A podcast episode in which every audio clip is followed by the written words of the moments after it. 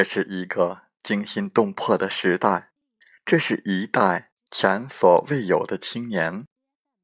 中国的未来，我们的未来，何去何从？欢迎来到青年读书时间，我们继续为大家分享尹帅军的著作。错的不是我们，是世界。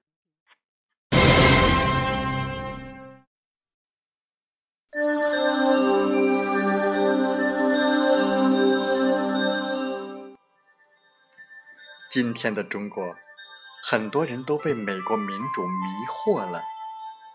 在他们眼中，民主就是美国民主，民主就是多党制，就是选举总统和地方长官。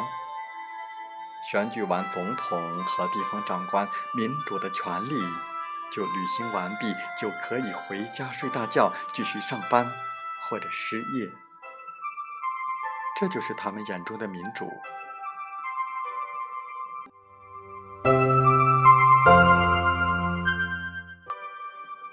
主张小政府大社会、公民社会的人，几乎都推崇美国民主。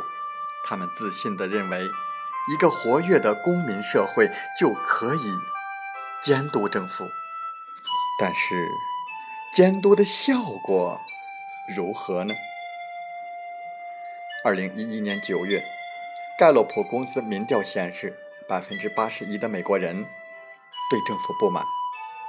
二零一零年四月，皮尤研究中心民调显示，近百分之八十的美国民众不信任政府。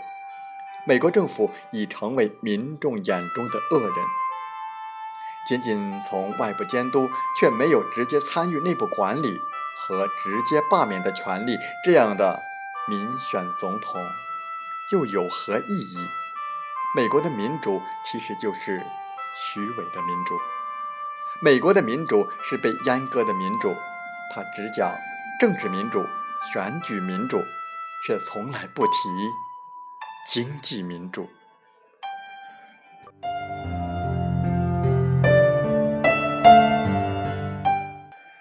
现代社会中，成人一天中。最主要的时间都是在工作场所度过，在工作场所的时间常常比在家里还多，但是在花费了最多的时间的工作场所，我们却无法参与民主管理。工人可以一人一票选总统，却不能选总经理，难道总经理比总统还高不可攀？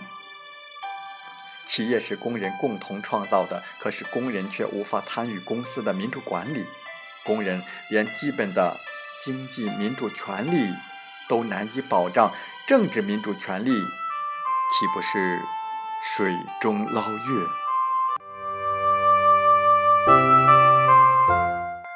参与企业管理等经济民主，就像是每个人的一日三餐；票选总统，则是几年一度的会餐。会餐固然丰盛，但不把一日三餐吃好，会餐又有何意义？斯蒂格利茨认为，工人阶级不仅应该参与工作场所的民主管理，还应参与全国以至全球的管理。他追问美国财政部、美联储、世界银行、国际货币基金组织：“为什么没有工人阶级的代表？”他大声疾呼：“有必要摆脱主流舆论的束缚，来一次思想大解放。从工作场所、基层、全国以至全球，工人阶级代表都应在决策过程中充分发挥作用。”斯蒂格利茨的见解其实继承了毛泽东的鞍钢宪法的先进精神。中国二十世纪六十年代的鞍钢宪法是世界民主建设的先锋。一九六零年三月，毛泽东在鞍山市委关于工业战线上的技术革新和技术革命运动开展情况的报告的批示中，以苏联经济为反面教训，强调要实行民主管理，实行干部参与劳动，工人参加管理。改革不合理的规章制度，工人群众、领导干部和技术员三合一，即两参一改、三结合的制度。这项制度克服了官僚主义，提高了生产率。与其要票选总统，还不如要这样的基层民主、经济民主更实在。建立在基层民主、经济民主基础上的社会主义民主，自然要比票选总统更有甜头。懂得了美国民主的真面目，我们自然也就明白西派化所宣扬的民主会把中国引向何处。